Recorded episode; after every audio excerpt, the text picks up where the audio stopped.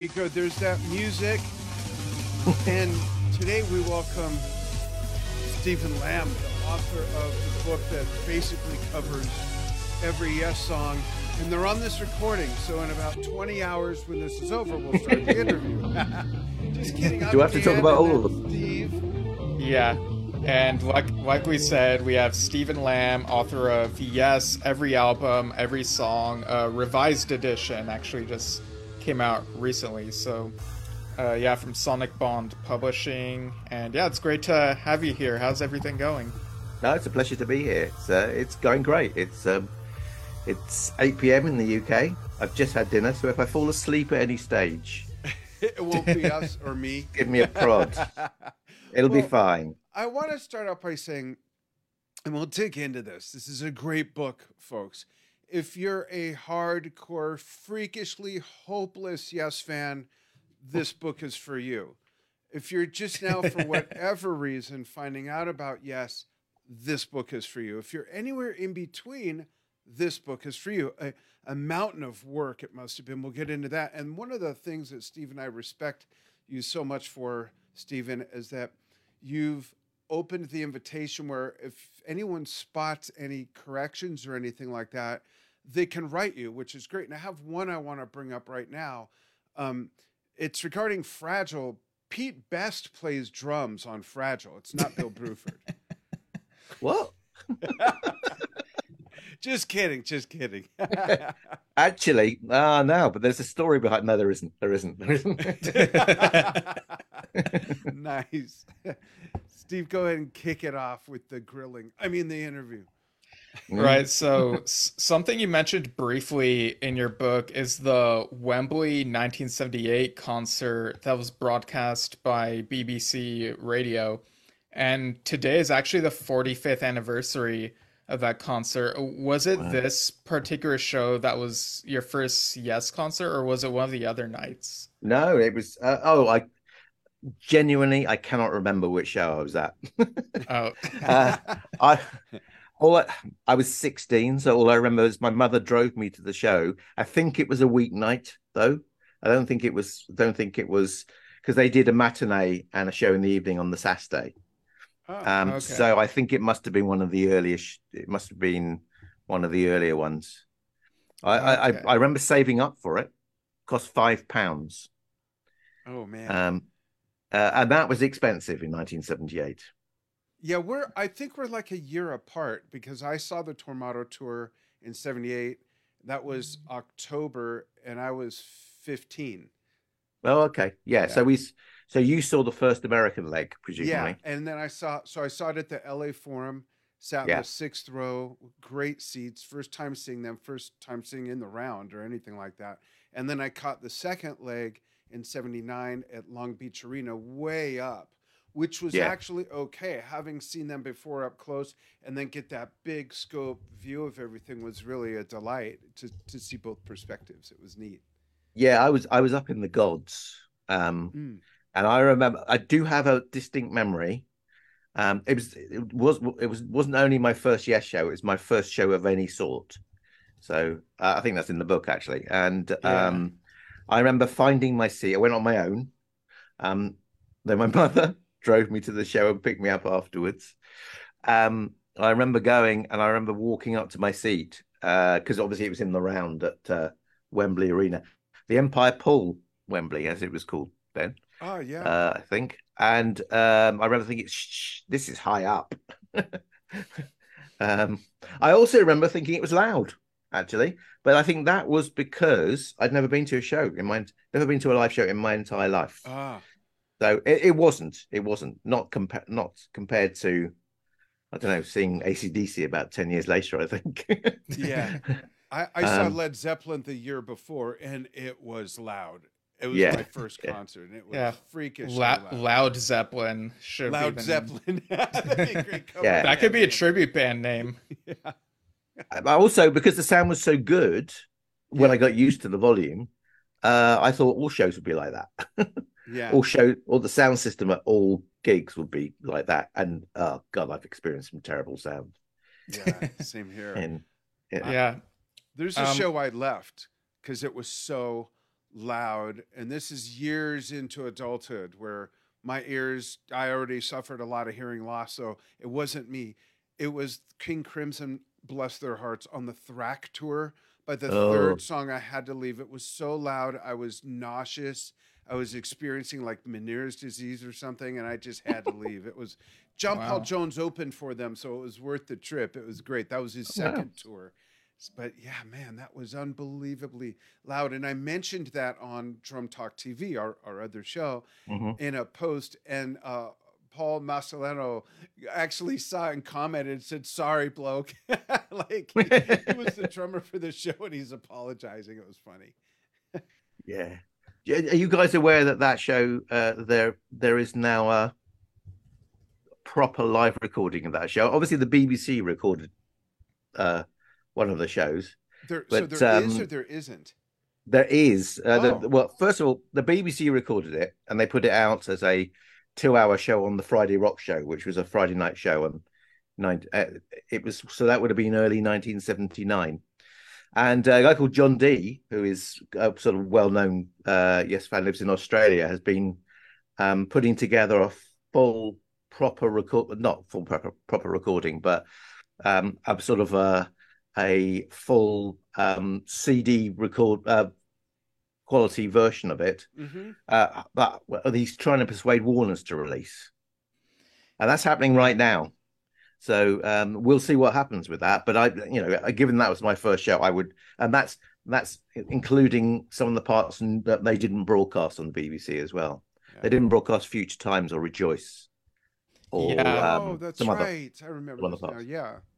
Yeah, so looking at the 78 calendar, it looks like that particular show was on a Saturday. And yeah, Jon Dee uh, put out a recent post where uh, he put out an update and how uh, someone sent him a soundboard recording that I think had some of the tracks in higher quality. So he's asking if there's anyone else who might have um I'm trying to find the original post. I had it up here and It's um he's got he's got the BBC recording and they've restored some of the parts that uh the BBC recorded but yeah. weren't broadcast. So that's Madrigal and um the Wakeman solo and they, they only broadcast part of Roundabout.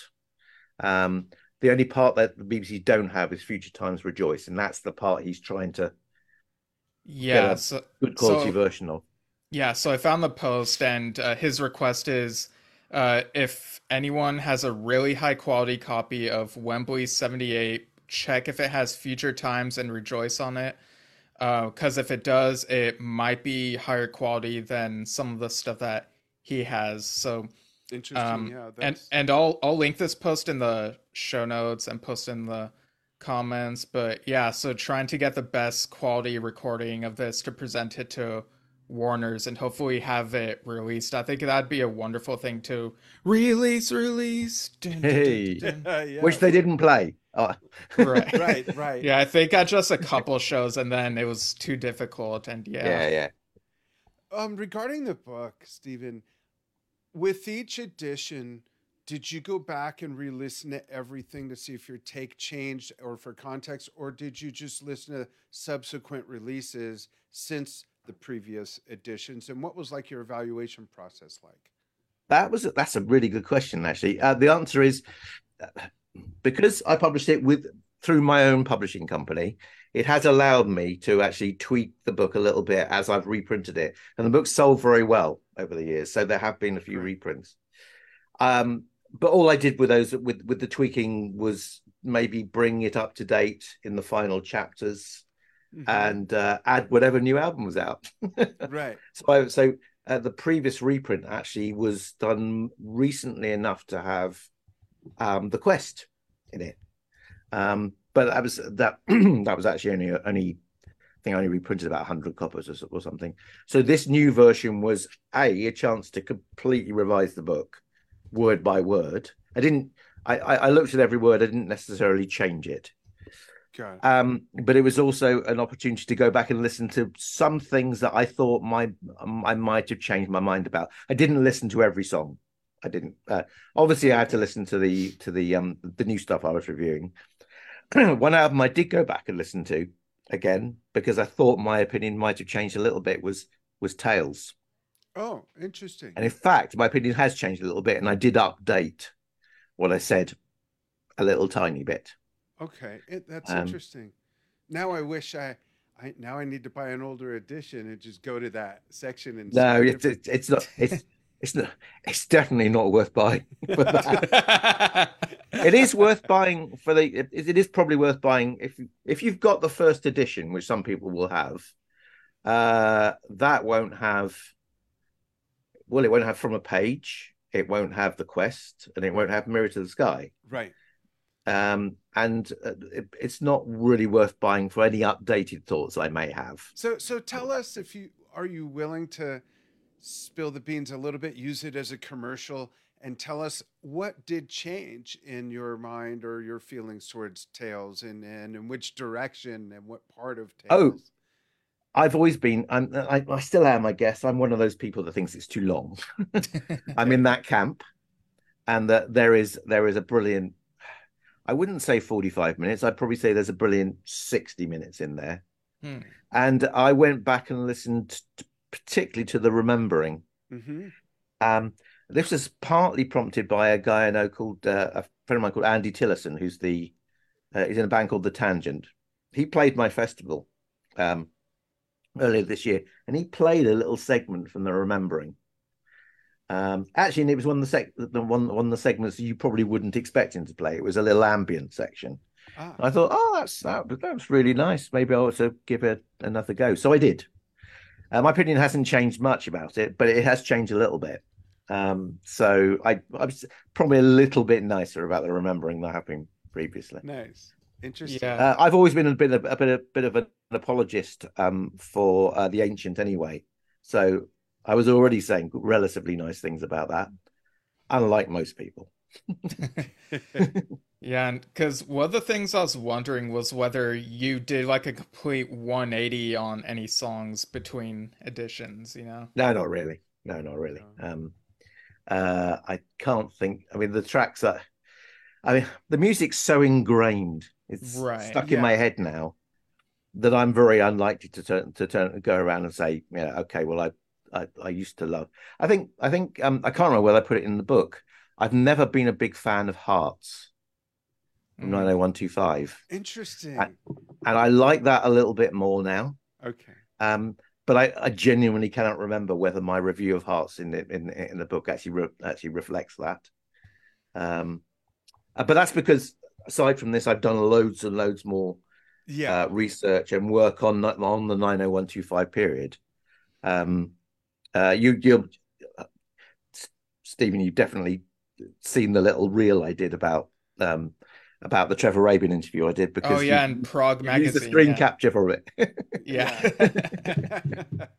um, And I mean, but- that was a bucket list item, right? Interviewing Trevor. Yeah, yeah, that was uh, that was well. The, the background to that is that um, um, Jerry Ewing, the editor of Prog. I've been I've done a few pieces for Prog magazine now, and Yeah. um, Jerry, the author, uh, the uh, editor, knew that I was uh, I was a fan of eighties Yes, as a as well as seventies Yes, and I'd written about my like of eighties Yes in that book that we talked about with David Watkinson whenever yeah, it was. yes, in the 18 ago. 1980s. Yeah. So um, he asked me ages ago. He was preparing the cover features for um, for this year, and basically months and months and months ago, he, he asked me to write a, a cover feature about the story of nine hundred one two five, which will be in the next issue of Prog. oh, great. Um, so while we were doing that, um, as things came up, he sort of said, "Okay, well, we've got we've been asked to do an interview with Jon Anderson to promote his shows in London. Do you want to do the interview?" So I said, "Yeah." So I did, um, and then the opportunity when Rio uh, was, you know, a couple of months away from coming out again, he said, "We got to do Trevor Rabin. Do you want to do Trevor Rabin?" And I sort of said, "Yeah." um, so I got to do the piece of the piece in Prog magazine. I did the piece about Jon Anderson, but that was a that was a um, that was a little news story. So actually, I was talk- I spoke to John for about half an hour, and it was lovely. But it was It was short. I got 70 minutes with Trevor, which was um, That's cool. uh, which was really really good. But I had, bearing in mind, I had to cover his entire career in that time. Yeah, he's a great interview. Steve, when did we have him on? Like three weeks ago? Uh, no, like over a month ago now. Yeah, wow, time just is so blurry for me. And I see some comments. Um, we will get to comments in just a moment. Um, one of the things we wanted to ask you was with the Yes album, you make a point, point, which Stephen agrees with, by the way, uh, which is that we've heard the live versions of those songs so much and heard them uh, in better form that the Yes album is not typically one that might reach for people might not reach for as much as many of the albums. Um, what, how do you feel about that? Do you agree with that? Yeah, yeah, absolutely. I think uh, I think listening to it now, um, I think it feels a little bit sterile. If um, one of the good things about it is that they've moved on, not musically, though they had obviously Yeah. the, re- the the quality of the of of the uh, the recording had moved on so much just in that few months between Time and a Word and uh, the Yes album that in that respect it sounds modern if you see what I mean it sounds like it's lost some of that like 60s boom you get in some of the yeah. yeah. yeah. Um, uh, but having said that, those those the versions of those songs, um, maybe yours is no disgrace accepted. They sound quite sterile compared to some of the fantastic live versions we've had over the years. Yeah, almost very compressed from a sonic Yeah. point of Yeah. view. Yeah. Yeah, but you had to do those versions to get to what we've. Yeah. Whereas I don't think about I think I don't think about that um, about Fragile, for instance. I love those versions, um, even though it was just you know a wherever it was a year later. yeah. I love I love the fragile versions. I don't love I don't love the Yes album versions of those songs so much. Well, you know really. what really makes the difference, right? It's Roger Dean's cover. That must be it. Yeah, all of a sudden the music sounds totally different. It kind of does take you somewhere else with that. yeah, it's true. It's true. It does. It does. Just the Yeah. whole persona, I think, of the music and the band, the brand, you know, Yeah. it, it plays into that somehow psychologically, especially someone like me who discovered Yes through Fragile first, not long after it came out. I was really young when I got into Yes, and then went forward to bought Yes songs and Close to the Other Edge at the same time, listen to Yes songs first, and then mm-hmm. Close to the Edge, and then Relayer, and and then like sequentially through Tormato. I'm almost embarrassed to say this. I didn't hear those first couple albums till after that, and then it was like, oh, this is like when dinosaurs were roaming the earth, and the recording equipment suited that as well. It was, it was just kind of weird. It was like listening to Paul McCartney's new album with today's production, then going back and listening to the White album or something like that, and going, what fuck's going on here? Yeah, yeah, no, no, I I know what you mean. I I can't remember what order I heard the albums in. I know I heard Fragile and Tormato run about the same time. That was my introduction. Okay. Um, but I can't remember what order I listened to everything else in. I know I had Yesterdays before I had the first two albums. Hmm. but I don't remember being particularly disappointed when I heard the first two albums. I just thought, oh yeah, that's yes, as they were in 69, 70. It's fine. It's fine. And I like them still. Yeah. I like the Yes album as well. Um, Yeah, I think sometimes I'm more likely to reach for the first two albums over the Yes album c- because there's such a you know a novelty and obscurity to them you know it's like reaching for something that they don't play that often you know yeah, and it also feels like a different time. Whereas for some reason the Yes album doesn't. The Yes album feels like the start of modern Yes. Mm. Whereas the Yeah, other that's two albums take. feel like they were part of a different era somehow. Yeah. Before uh, Steve's next question, I do want to check in. David Watkinson says, "Hi, yeah, yeah, legend, you watch this space in November, Prog Magazine, cool." Um, and Yeah. Steve did drop in that other link he was referring to regarding Tales. So yeah, back to Uh, Steve. no, so- re- regarding the uh, Jon Dee's request and Yeah. yeah Yeah. Um, so what was your reasoning for the order in which he talked about the Paris sessions and Tormato outtakes tracks Oh. in the book. Ah, good question. Yeah, good question. Um, I just thought it's a difficult one. Um, because I'm probably, although I didn't change that section at all when I revised the book. Okay. Um, I'm probably a little bit clearer on their provenance now than I was. Hmm. So I wasn't quite, wasn't 100 percent sure. And there's a lot of people that aren't. I mean, it's, it's not just it's not just me um, who wasn't. Some of the when some of those demos were recorded, it's not quite certain. So I was just building a little. I was just covering my ass a little bit, really, and building a little bit of a little bit of a extra extra doubt and uncertainty into it. Um, I mean, obviously, we pretty much know what the what the um, what the Paris session tracks are. Uh, it's, it was just some of those demos that I, you know. Um, when John Anson sat in his living room and sang "Days" into a microphone, I have you know, who can possibly know uh, without asking? And he probably doesn't know either. So yeah, um, it's been so long, so yeah. yeah. Um, so it was. I wanted to cover the the uh, the um, Paris sessions in context, in chronological context. yeah. Uh, it's just the rest of the tracks that I wasn't quite sure about, so I just put them in the same chapter, essentially. Okay, because even with the Paris section tracks, you know, they're not in um yeah, they're not in alphabetical complete alphabetical order. So uh, and so yeah, I was just curious like um about the order of the songs in which you want to discuss them or if it was a little random and you're just like Yeah, okay, no. I'll listen to this one then the next this one. so- My my my answer is probably uh, I can't remember, Okay. I, but I didn't. But I didn't. I didn't change that. Or I didn't change that section at all for the uh, for the new edition. So it's as it was. It so it was the the, the Stephen that, that wrote that was was Stephen from 2018. Um, and I'd love to ask him, but he's not here. So Yeah. um, and going back to 90125, something that I noticed while reading this was that And you're probably the only one that noticed this, Steve. Just so you know. But go ahead. is that the 90125 section begins on page 83, which is very nice because that's the year Oh, the album came out. Did you notice that? no, I didn't. And in fact, it's probably on a completely different first edition. It's probably on a completely different page. Right. Okay. Yeah. That is interesting, though. and you also mentioned regarding 90125 that ideally, had that lineup put out their follow up album much, much sooner, you know, that probably would have been the right thing to do. I'm not sure there's anyone that would disagree with that. And then later in the book, you mentioned that had Talk been that album, Talk would have been very much uh, better received. And I, Well, I yeah, to if it was released in the 80s, yeah. yeah, I, I agree with that because I think Talk didn't. I was surprised that Talk didn't do as well as it did. It's an amazing recording, production wise.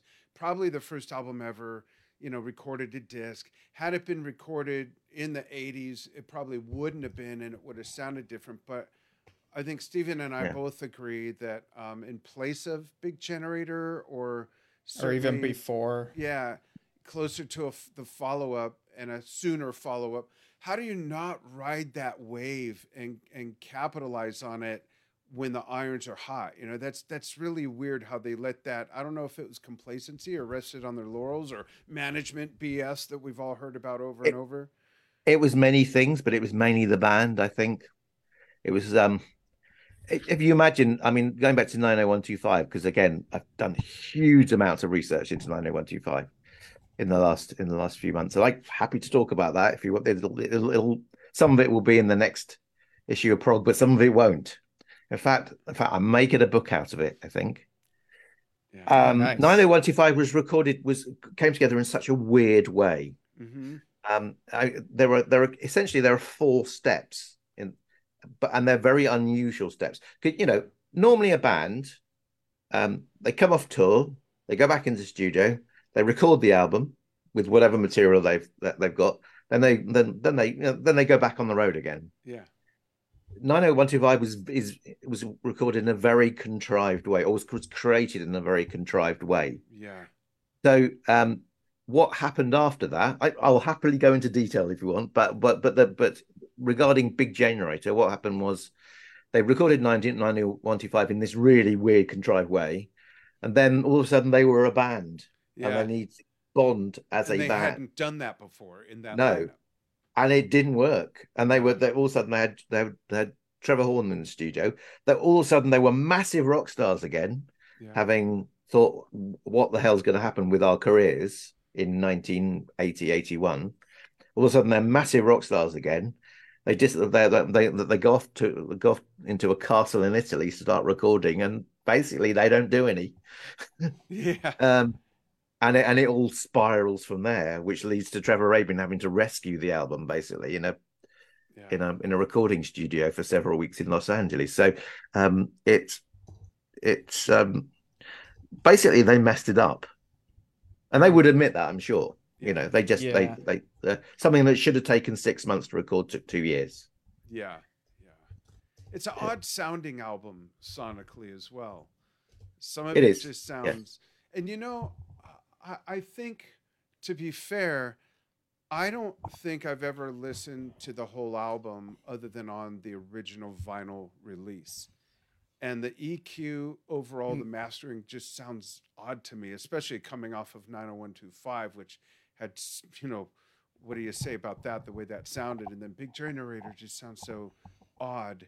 Um, so that's without even getting into the compositions and all that stuff. But regarding to your, you know, your other point, Stephen, when you say they went to a point from what what's going to happen with us to being the biggest rock stars of the year with 90125. Yeah, I, I read from an actor or or another musician years and years and years ago. They said "S- sometimes the hardest act to follow is your own, and I think they were in that space, being in that state as you did mention that now all of a sudden they're a band and they hadn't worked like that as a band yet, and it just No, Too many no, they had to go. And, ends. yeah, they hadn't. no history to to follow because they hadn't done it.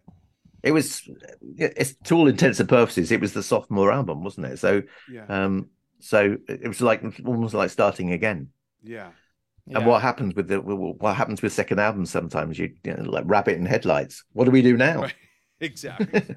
It was Yeah. a neat Yeah. tour. I remember seeing the tour. The tour was neat. Um, We didn't get it here, oh, Right. oh, that's right. They didn't do Europe Uh, at all, or or the talk right? tour. Yeah. No, Yeah. Huh. It's very odd. Or but um I- talk. wow, I forgot about that. I remember that from your book too. yeah, I, I think I may have played um my CD copy of Big Generator to Dad, but it was like so long ago. So Yeah. yeah. I've- Um yeah, But I played it quite a lot, actually. It's- Yeah. Yeah, like it's I don't remember the last time I played the CD itself, but I do listen to the songs on, you know, the official channels and um and it's already just like really ingrained in me. But w while we're on uh Trevor Rabin, do you would care to share any thoughts on his Rio album now that we're a few weeks into its release? Uh, yeah, no, I really like it. I, I obviously I had the, hopefully like you guys did, I had the benefit of listening to it a long time before it was released. Yeah. Mm. I, I still haven't heard the bonus chat tracks because I haven't bought it yet. Oh, um, which yeah, is the my bonus bad. tracks are pretty good. Yeah. Well, I've heard. fr- I mean, I've heard the the original version of Fragile, but I haven't heard any of the any of the other bonus tracks. But the main album itself, um, it it's a grower. It's not. It's apart from the like you know big mistake and push maybe the big the big sort of melodic rock songs. It's it's it it's going to take people some getting into. Hmm. It throws so many genres at it, sometimes in the same song. You guys said in your review Yeah. that, and it's a, completely correct. It's you know you got if you got what's it, is it tumbleweed? There's three different genres Yeah. uh, within the same song. Yeah, and it wasn't at all what I expected to begin with. No. yeah, there's But a lot in there. Yeah. I mean, people are comparing it to "Can't Look Away," but of course they were recorded under completely different circumstances. "Can't Look Away" is Trevor is Trevor's label attempting to market Trevor as a solo artist, uh, expecting chart placings and stuff. You know, high Yeah. high chart placings, and throwing money at a crazy '80s style video. Um, Yeah, with Uh, the I remember that. with, yeah. with with like the Dalmatian spots type thing. that's the one. Close. Yeah, yeah. and the really long arms. It's it's a wild video that one. um and it is a wild video and um So you know they were expecting hits from that, or they were at least they were hoping for hits. Whereas this album is just Trevor doing whatever he wants. Yeah, and he's Yeah. not only doing whatever he wants, but that whatever he wants is coming from years and years and years of doing movie score music and just uh, life happening for decades, maturing as a person, and all these things up here that fed his creative process with decades, literally, of other music he'd done and life events, and then to dump all that out onto one Yep. CD. No Yep. wonder there's so many different things on there. You know. Yeah. Yeah, yeah, and that's clearly what he wants to do. I my only um negative comment might be I wonder there's so much in there. It's so densely packed. I wonder if people are still going to be listening to it in a year. Interesting. Um, yeah. Uh, but- I hopefully they are. Like I get that. I personally like it. I think I'm just a little weird or different where I can hear something on an album that as long as I like it, to me I don't care how far apart the genres are or or anything, but I do understand for most people for the masses that that might make it just too dis disjointed for some people. Uh, yeah, Disconnect. that's my only thought. yeah. But I really like it. They took I mean it took me three plays. Yeah. Well, something else you both mentioned that I want to bring up is you mentioned bonus tracks. And one of the things I've known, but really didn't realize till I read your book and we got to the part about the quest, is sort of a general question that I, I haven't asked Steve this either. To me, I find it odd that the term bonus tracks is used on a first release of an album. What makes them bonus? Isn't that just part of the album? I think that's a weird justification. Whereas before, bonus tracks would be when um, going for the one is re-released and you hear a couple run-throughs and you get Abilene, uh, you know, after Tormato. Or to me, those are bonus tracks. So how does one delineate bonus tracks on an album that just came out? I don't get that. Um well, first of all, it's what Inside Out do. They've always done that. Okay. Like for 20 years they that's been there i don't know i i can't i don't know if there's any other labels that work like that but inside out have always done that. Ah, so they've kind of said here's the album. Here's a few extra things. If you look at some of the um let's think of an example Neal Morse or spock's beard transatlantic maybe that's mhm. the opportunity for them to do some covers. That kind of stuff. Now um i reckon what probably happened with yes i don't know i haven't asked them but what happened was they recorded a bunch of tracks. They sort of said they all sat down and said okay well here's the album. What are we going to do with these other songs? Do we stick them on the album in appropriate places or or do we do what inside out would prefer which is to uh which is to offer them on another cd you know I I'm i'm not entirely sure why that how those tracks came to be those if you see what i mean. But Maybe, but- yeah, if the band themselves or the record label doesn't feel they fit in with the the playability of a particular song list that makes up enough for enough album, Yeah, yet yeah. they're still good I- enough to release, they put them over here and call them bonus tracks.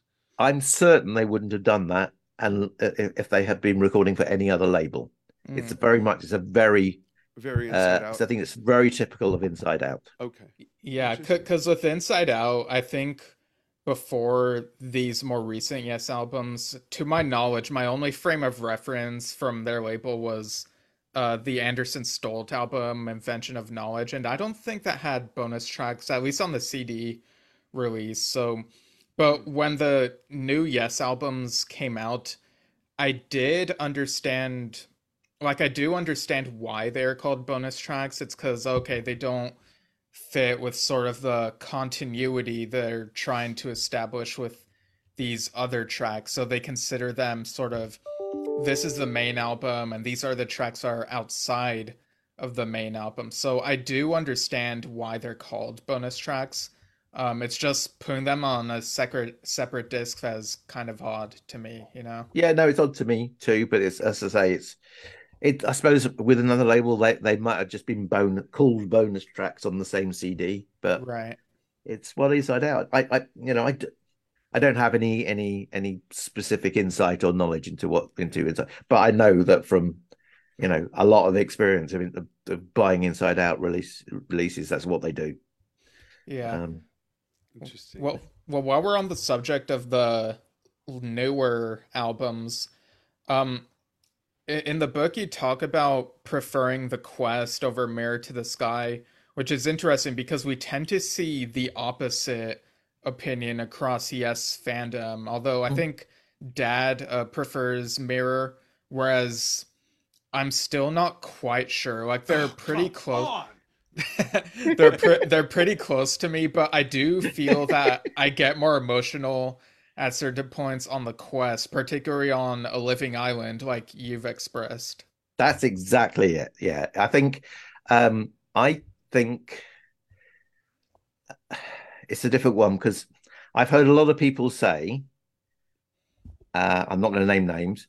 Uh, how can you not Dave like Mirror to the Sky? Because it's giving you precisely what you want from a Yes album. Therefore, you are required to like it. Uh, that's Um, interesting. That's kind of silly because not all Yes fans want the same thing. That- but- No, no, True. but that's that, that- that's they're, they're saying that okay, you want long form tracks from Yes, you're getting them on this uh, on this album. So um so you you must like this this album, and I think well yeah, but you know music I, it's completely subjective. It either moves you or Right. you, or it doesn't. I though I can though I like Mirror to the Sky and I like some of the long form tracks. There's bits that don't quite work for me. With the Quest, um, I was very moved by Living Island um, because it's talking about COVID and uh, well, COVID times, not talking about COVID uh, uh, specifically. And uh, there are some other tracks where I thought where I thought, okay, well, this is the album may not be very particularly cohesive, but I think this this song, um, whichever it is, is uh, those writers and those musicians doing the best they can with it with, with this material. They they're they're they're doing what they want to do. Mhm.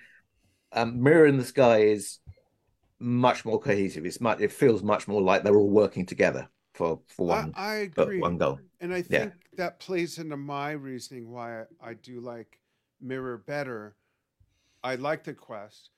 I like Mirror better. And I, I think my reasoning is also somewhat vanilla, almost sounds mailed in because, yes, I like more of the classic synth sounds being used. Yes, it does sound more like a band effort and the cohesiveness and they're playing. Yes, I love the longer tracks. It it's I will always, always, always, as much as I love Tormato and Future Times Rejoice and uh, stuff on drama, I will always love from close to the edge until after ta- you know that whole mess of epics Yeah, to, to still get a taste of that in the year 2028 or whatever it is right now I lose.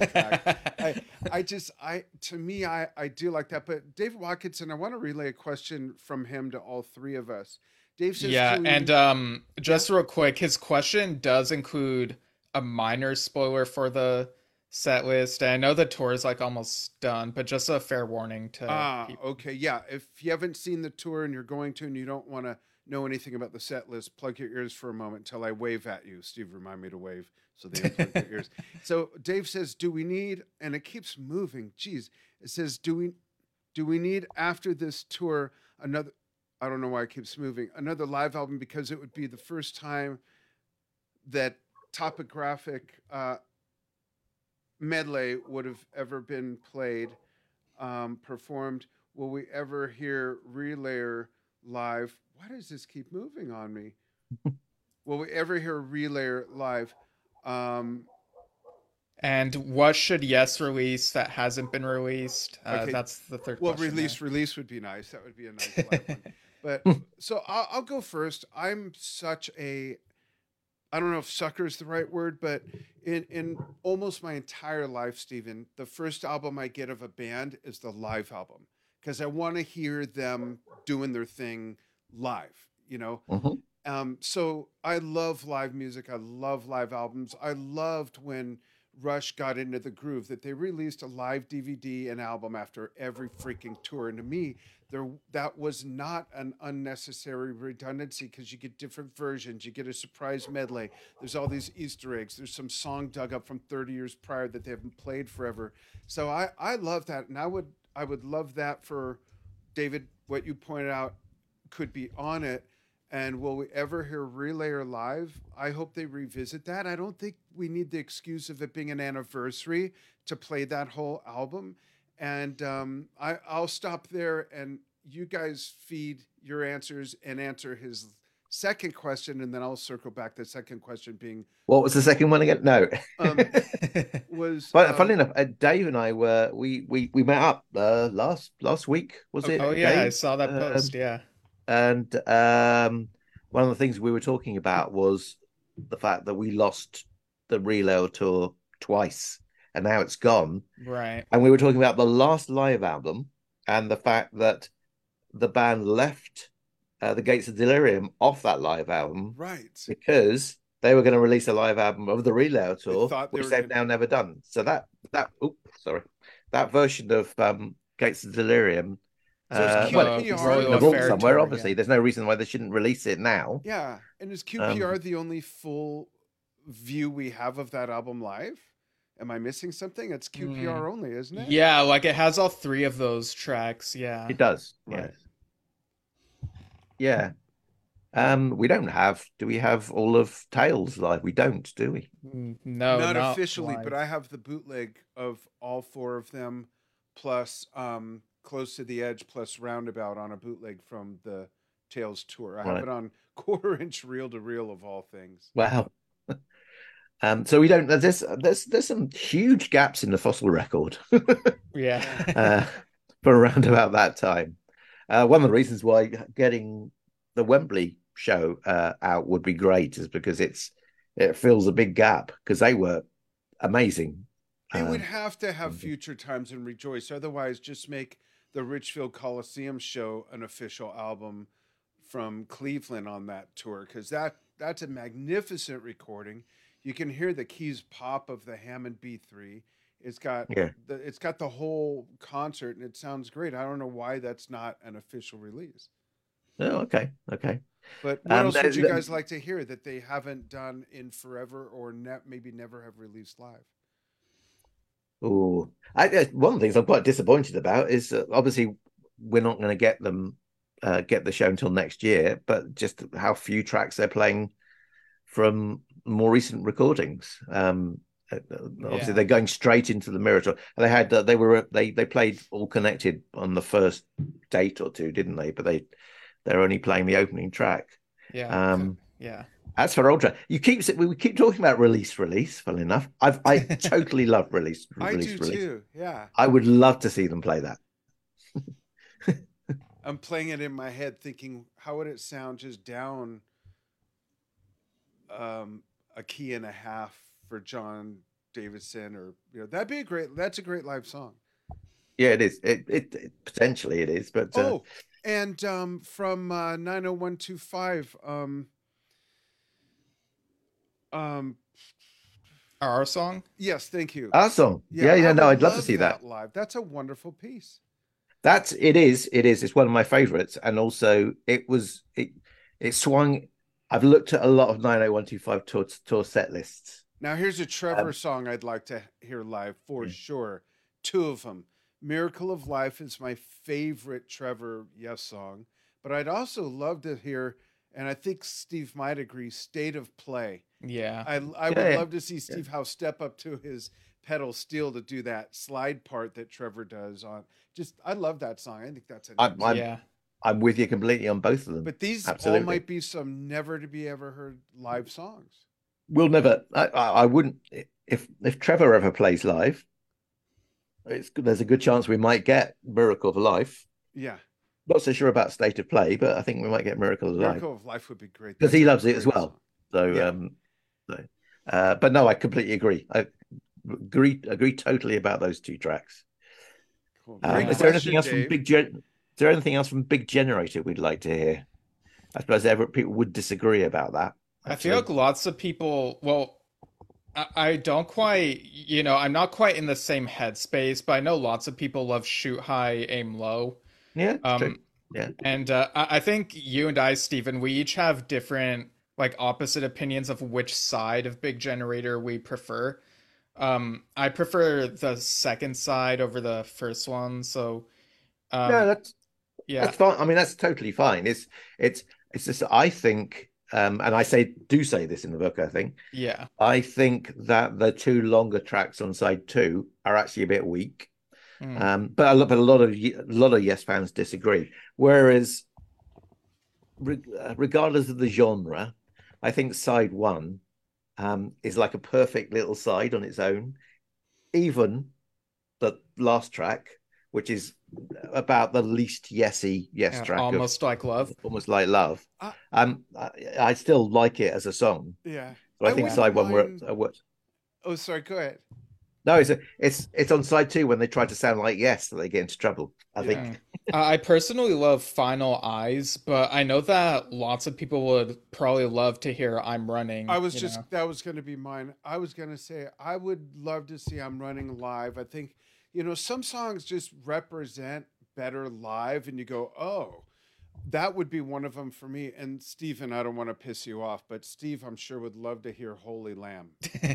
When Yeah, when I, I told Steve uh, when you read what Stephen wrote about Holy Lamb, I pictured him knocking over chairs in his house to get out. No, because I, I already knew I already knew his feelings because of uh, yes in the 1980s he Yeah. touched on that and it's perfectly fine. Like I love Holy Lamb, but I can see why that wouldn't necessarily be a top pick for a live show. Although I feel like it wouldn't be tough for them to play that in a show. Like and No, it's they could really play it. so, you know. yeah.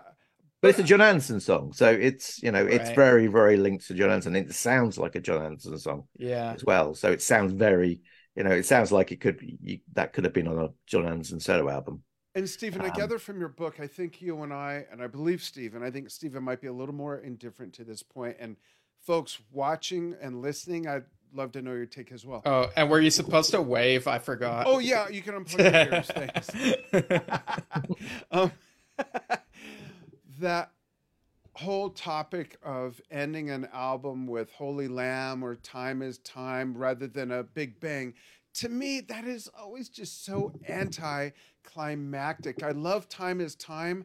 I don't want those soft songs, those cool down after the big workout. You're supposed to do that in the gym.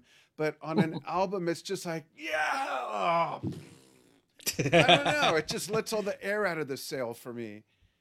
I don't mind it. It's a device, isn't it, that a lot of bands use. Not just yes, Yeah. it's a let's finish on a soft one.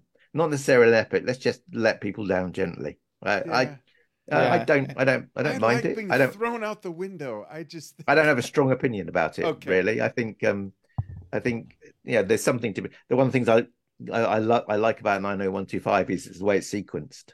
yeah. Mm. Um so it finishes finishes with hearts and that big finish to hearts. Yeah, and I, I Which- love that song. But Yeah. also side one, it's beautifully sequenced for vinyl Yeah. specifically. So side one That's finishes great. on changes.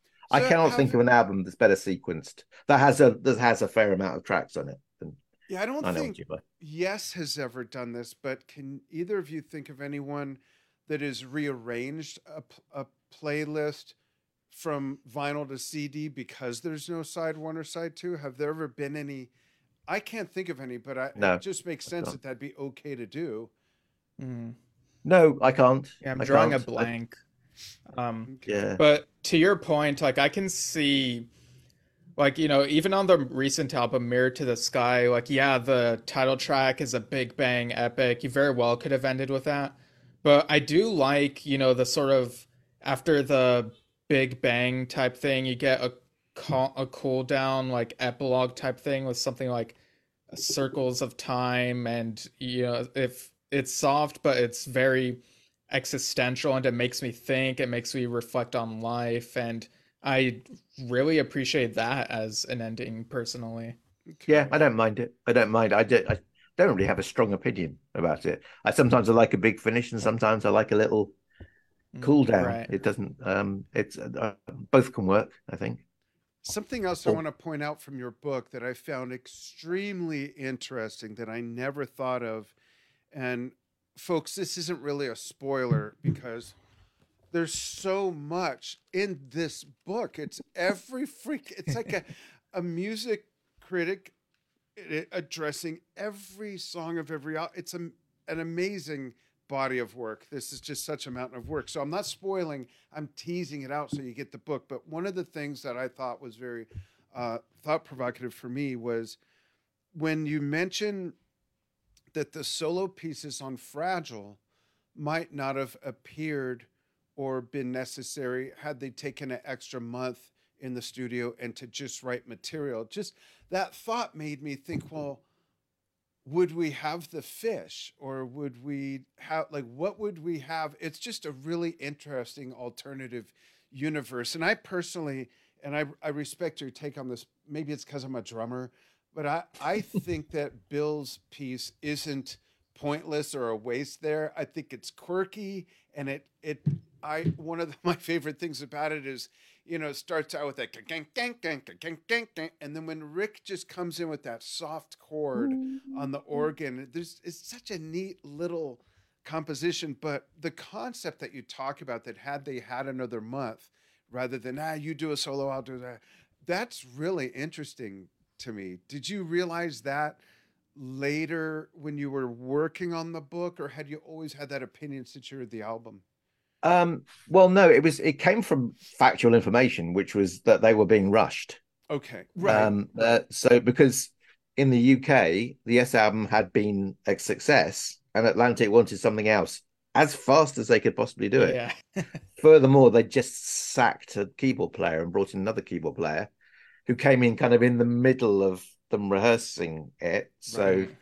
It's a great big. Have you seen the Sounding Out documentaries? This stuff, yeah, it's on, it's on YouTube where Rick talks about playing Heart of the Sunrise, and he sort of said they're all looking at me because I am I meant to play now, and uh, he's meant to be, he's meant to be playing the piano sec the the piano part, yeah. part Heart, Heart of the Sunrise.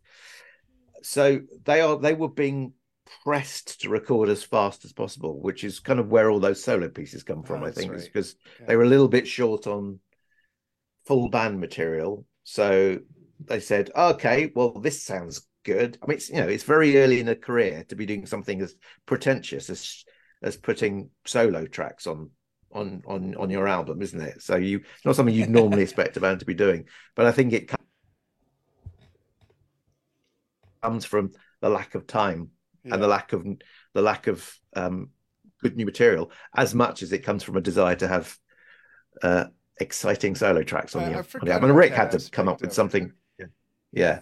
yeah. And, and, Rick had to come up with something because he couldn't, he wasn't allowed to write because he was right. He was, he was contractually um, contracted to A and M, so he had to do a Bach piece, um, yeah. which is which also leads on to what do you do when you when when you're now when you have to have to go in go go and play Fragile live? Do you just leave out those tracks, or do you just play them anyway? Oh, that's and, a great point. Mood for a day accepted.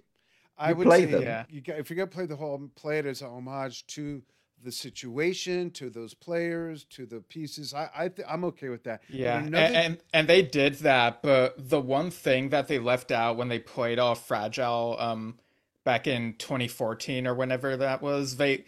Uh, and this is such a tiny thing that doesn't really matter, but they left out the part after Harvest Sunrise where it's the "We Have Heaven" reprise. Yeah. Oh yeah, yeah, yeah. yeah. The other thing... I, there was there was a there was a moment of absurdity when they when, when they did that because yeah. to see Geoff Downes play Cans and Brahms, yeah, particularly as most of it was tape on tape anyway, and he was just playing along. In it, it was it felt a bit bit odd, awkward seeing them play it live, and five percent for nothing, like really yeah. odd live. yeah, but you know, if, if, but you're right. If you're going to do homage to it, you, you've got to do it. And let's face it, it's only you know, we're only talking about a couple of minutes anyway, so it was a but it was it was a bit weird. one of yeah. one of the other things I was reminded of in reading your book, another and two other great reasons of many to to get the book, folks, and read it. Here's one. I was reminded of when we are talking about Relayer and John's almost like Neanderthal way of banging away at the piano, trying to explain the song. Yeah. it's amazing we got what we got if Yeah. you think about it. And and true to that, when you hear some of the run throughs of Awaken, like how did that end up being what it became? Yeah. and run throughs of some of Tales and the relayer stuff. It's it's quite. I think it speaks to the extraordinary talent that the musicians really had to be able to, you know, do that Yeah. with something like John just. Not, you know, banging away with, I'm sure, off key chords, and then it goes, ba ba ba ba, and then you know, like, huh, what? Okay, well, let's yeah. try it. And then crash, crash, crash. Yeah, exactly. Screams, and then soon. Wait, what? That's actually that's a really good. And I and actually, although I did mention that, I wish I'd articulated that a bit better in the book actually, because that's a their their ability to take. Yeah, you don't want to listen to those studio run throughs more than once or twice, do you? But but they do tell you quite a lot. Um, yeah, because I'm afraid and- they'll stick. yeah. for one thing. But the other thing I wanted to point out to the readers is one of the biggest things I got out of this book personally is I was reminded of so much music I hadn't heard in so long that I want to go back and revisit and also listen to even music I am more familiar with and listen to on a more regular basis with different ears, with some of the stories behind the making of and um, how they didn't make charts or how they did, and all the different elements that you've put into it kind of for me ra- ra- packages it differently and i want to go back and revisit a lot of this stuff. So again if you're a brand new yes fan if you're a hardcore freakishly hopeless yes fan or anywhere in the middle there's so many different things you can get out of the book in so many Yeah. different ways. I can't i can't even you know steve and i both work really hard. Steve's an author. He does yes shift I have the largest media company in the music industry covering the world of drumming and Drum Talk TV. We work really hard. I can't imagine doing this though. I think I'd rather be shot out of a cannon on, on fire. It seems easier than what you did here. I and I mean this as a huge compliment, just to commend you on the tension that went into this and you know the nice color section. We'll call that the middle eight of of all the album covers and everything. It's this is really a, a like how do you talk about following up 90125 what are you going to do next like Uh, well, I, this as a- is just so grandiose what Yeah. do you do You're right in that I have a lot less time than I used to because I, when I first when I wrote that book, I wrote it. You know, the lion's share of the work was done in 2018, and um, at the time I was just starting out Sonicbond Publishing, which is my publishing company that publishes. Yeah. We're up to 170 books now. I'm looking at my shelves. Wow Am I right? Um, and we were starting out, so we're in that sort of period when um, I started the company. I commissioned some books, but none of them had actually been delivered. So I, I I had more time to sit down and physically write. I knew that I was going to have to write a few of them, of the early ones as well. Now I don't. However, the next book uh, I I've since I did the book with David Watkinson, um, and I wrote. I mean, the, the yes in the eighties, the text was written by me. Um, um, I did. Uh, what else have I done? I did a book about focus, uh, relatively recently. That took a long time to write. But the next Yes book will be about nine hundred one two five. Um, Mm. because so we're, we're we're launching a new series next year called well at the moment it's called Rock Classics, and, and they will be single album books. It's Oh, not a new idea. People have done it in the past. Um, Kevin at uh, uh, Kevin Mulrines, obviously, a lot of the episodes they're doing at the moment are based around tales. yeah Um, so my th- these will be a bit more like the um, the thirty three and a third series, where looking at a specific album, how it's recorded, a review of it, and context really. Nice. So because I've done so much research into 90125 in the last few months, um, I will take what I've done and expand it into a book. There's loads more things that can be said, I think, about that album. Um, and uh, it's the way it came to be recorded, as I said, as I was saying before, was so unusual, Yeah. so unique, and um, uh, that there's a lot to say about it. I think it's not just for Yes fans, but for people who are interested in the very strange ways that music gets to be made. Yeah, sometimes. that's a great point. And Yeah. Before we have, a, if you have a little more time, we have just a couple more questions we yeah, planned. fire away. One, Yeah. one just popped up that um, I'd like you to share with the viewers. Remind us about your publishing company. What type of works do you do? It's not all music related, correct? Um, it is now pretty much. Oh, is yeah, it? we Okay. did. When Yeah. the company was first founded, the idea was to do music, um, film, and TV, and uh, we did a few. Uh, I wrote a couple, in fact, um, but to be honest, they didn't sell as well. So I decided relatively early on in the in the um, history of the company that okay, well let's let's polarize and let's let's focus on on doing books on music. So the majority of the books are in. I mean the the best known series is the one this is in. You know, uh, Yeah, it's On the on Track. track series. So um, probably I would guess seventy five percent of the books we've done have been in that series, but we've done other things as well. We've done we've done the odd we do the odd one off. We've just done a autobiography of Geoff Mann, the singer of Twelfth Night. Yeah. Did the autobiography of um, David Paton as well, who some people will know he was the lead singer. Well, in Britain, he will he's known as the lead singer of Pilot, yeah. who had a couple of massive hits in Britain, but also he's in the Alan Parsons project and he's done he's worked with Kate Bush. He's he was basically a session Oh. bassist for many years. Um, so we so we've done that. Uh, there's a few other series as well. We did a series called The Decades, which which is what the Yes in the 80s was in. Okay. Um, so the, the company started. In fact, we're just about to come up to our fifth anniversary. Uh, Oh, at the end of. November will be the will, will be the fifth anniversary. So it's uh, and we're now up to well, I think I counted them earlier, 171 titles. Congratulations. And what are some of the other bands covered in the On Track series? Uh, well, it varies. I mean, I mean, two bestsellers so far. This will be no surprise. Are Yes and Genesis. Oh, I got to get the Genesis one. Yeah, and Uh, Huge it's- Genesis it- fan. uh, that hasn't got that was published in 2019 i think it's we haven't revised it yet because there's there's nothing much to revise it with in that case Yeah. un- Oh, I unfor- got to unfortunately I, but we've I- done you know we've done everybody from i'm just looking at the new ones uh on my shelf smashing pumpkins lou reed oh, metallica the Byrds Wow. um uh queen green day beck nightwish i'm just looking uh um, it's That's cool.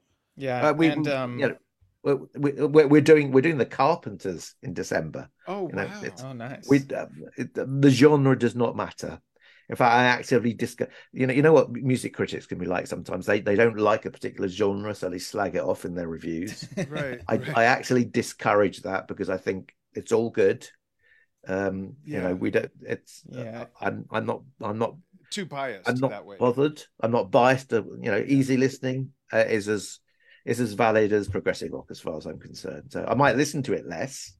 I, I'd be very interested in the one about the Carpenters because I grew up as a little boy with that music in the house. It- coincidentally, I grew up with the um, the Carpenters, the Fifth Dimension, and Simon and Garf- Garfunkel all played mostly by Hal Blaine on the drums. When I started Drum Talk TV in the first year, I interviewed Hal Blaine at his house and talked about Bob Denver, John Denver, as Yeah, well, yeah. not Bob. He's a ledge. so, Yeah, and then yeah. years later, um, I did Hal Blaine's last interview before he passed away, like a month before he passed away. Just uh, you talk about a man full of stories, just unbelievable. He talked about being under the stage at Woodstock when the Who was playing and partying with them. It's just like what, just crazy stories. So he talked. He's talked a lot about Karen Carpenter and the Carpenters and the the mom and how that whole lot of interesting stuff that I have on some interviews with him. I'll I'll send you if you're interested. yeah, love to. Yeah, yeah. and um, what what's the status of Yes in the 1990s that Simon Barrow is working on? Uh, it, he, Simon has not delivered it yet, so um, Okay. so it keeps going back. Um, through just through uh, Simon's gone through a period of quite bad ill, bad health recently. oh, wow. Um, so uh, he's it's just delayed the book coming in, so it'll be. Um, I haven't checked in with him in, in, in the last few weeks, um, but it'll be next year now. It'll it'll come. Okay. It'll definitely come, but uh, uh, but it'll be next year now. I would have thought. Um, so uh, there won't be anything. So that'll be the next Yesy thing. My book on 90125, which my expanded version of 90, it'll be much later in the year, I think. Okay. Uh, Great. Yeah, w- hoping Simon gets well, of course. Yeah. And um, yeah. you are also a host for the Summer's End Festival. Can you give us a rundown of how the most recent one earlier this month went, as well as what people can look t-shirt. There forward to There with. Winter's End in April? Yeah. And yeah, yeah, it no, it those went, it went very well. It's it's Yeah. uh, we've it's Summer's End started in 2005, so um, the 20th Summer's End will be in 2025. Wow. So the last uh, the the the last edition, uh, well, we, we kind of know what we're doing now, so it went it, it went as expected, which was fine. It ran to time and everything. I suppose from a yes point of view, the interesting thing about Winter's End, which is in uh, middle of next April, Yeah. is that we've got Oliver, Oliver Wakeman's band playing. Uh, he Oh. was going to be playing Summer's End, but he had to postpone because a member of his band had a family bereavement, unfortunately. Right. So, um, which meant he couldn't put the time in he wanted into prep because this is a one-off show. So, um, I mean, you know, other things might come come a bit later, but at the moment, this is a one-off show. So, Oliver Oliver's band will be playing uh, at Winter's End, and they are playing uh, the From a Page album slash EP, whatever you call it Nice. um, and that which might be the only time it ever gets played live. and this is in April. This is this is the middle of April. This is uh, his the day he's playing is I think Sunday the fourteenth of April. Okay, we'll have Oliver on before then to talk about it. Yeah, he's Yeah. uh, Oliver's uh, Oliver's a great guy, so it's Yeah. uh, he's um, yeah I'm, I'm sure I'm sure he'd be happy to. But it's um, he's going to play songs from across his career, including he's got a new album out, um, hopefully during the early part of next year. Great. Um, and he's Yeah. he's On them pulled together an all-star band to play to play this, but they're they're rehearsing just for that show, which is a bit scary for everybody. but Oliver, Oliver's a total professional, so he'll, he'll Yeah. Extremely talented, just amazing. Yeah. yeah. I'm glad Um, he was able to take that music and do what he did with from a page. You know that that's really neat. That's a great addition to the catalog, especially under the circumstances and everything. It kind of fills a missing chapter, if you will. it does, and not enough. I'm sure that not enough people have heard it. Yeah. Oh, Yeah. absolutely agree. Like, like I remember reading that tweet back in the day where he detailed what someone asked him what were some of the songs that didn't make it onto Fly From Here that he worked on, and he mentions the titles, and I was like, oh man, I wish we'd gotten those on something. And then like a year later, Flip Page announced it. It's like, oh my gosh, this is amazing. Yeah. Yeah, it must have taken a lot of work to piece all that stuff together. yeah. And Stephen, what is Um, your publishing company name so that we could put that website in the comments? It's called Sonicbond, all one word, S O N I C B O N D, publishing. And is that .co.uk? Okay, It's dot co. It's dot, dot com. The dot com Okay. works. Okay, Steve, you got that? There'll be a new website in November, hopefully. Okay, awesome. Yeah. Yeah. All right, great. Yeah. Thanks so much for taking time to join us. And more importantly, I'm going to put up the graphic again. Thank you so much for putting out. Oh, it disappeared. So here you go. This amazing book. What an incredible body of work. And, you know, the master there on the Oh, cover. I'll hold it up as well. Yeah, there you go. Chris Squire. Backgammon suit. There you go. Yeah. A trifecta. Three books for each neck of Chris's bass there. yeah, true. Which he borrowed and never gave back, which is a whole other story. Yeah. but this is this is great. Get it, folks. If you're a Yes fan at all, get the book. It's it's really a, Yeah. a Burning. Shed, Amazon, just go ahead and get it. Yep, yep. It's all. It's. Uh, I think it should be in the US by now as well. I Great. think. Um. So yeah. Cool. Hang on the line for a few minutes after we Yes. say goodbye to the audience. And audience, thank you so much for following what we do here on Yes Shift. We are also open to ideas, suggestions, comments, um, not criticism, no. No, I'm kidding. You can send us anything you want. Uh, love notes, hate mail, anything in between to yes shift podcast at gmail.com. If you like audio only, we show so many clips and images sometimes you might want to follow us on the other channels. But if you want audio only, it's anchor.fm slash yesshift. On YouTube, it's youtube.com slash at yes shift. And on Facebook, where we broadcast live, it all starts there at facebook.com slash oh yes shift. Thanks again, Stephen, so much for taking time. Hang on the line. And Steve, did I miss anything? No, you pretty much got it. Cool. Should we close with Holy Lamb? Oh, I'll just sing Over it my dead body. All of a sudden, Stephen Lambe's internet goes bad. All right, folks. We'll see, we'll see you soon. See you soon.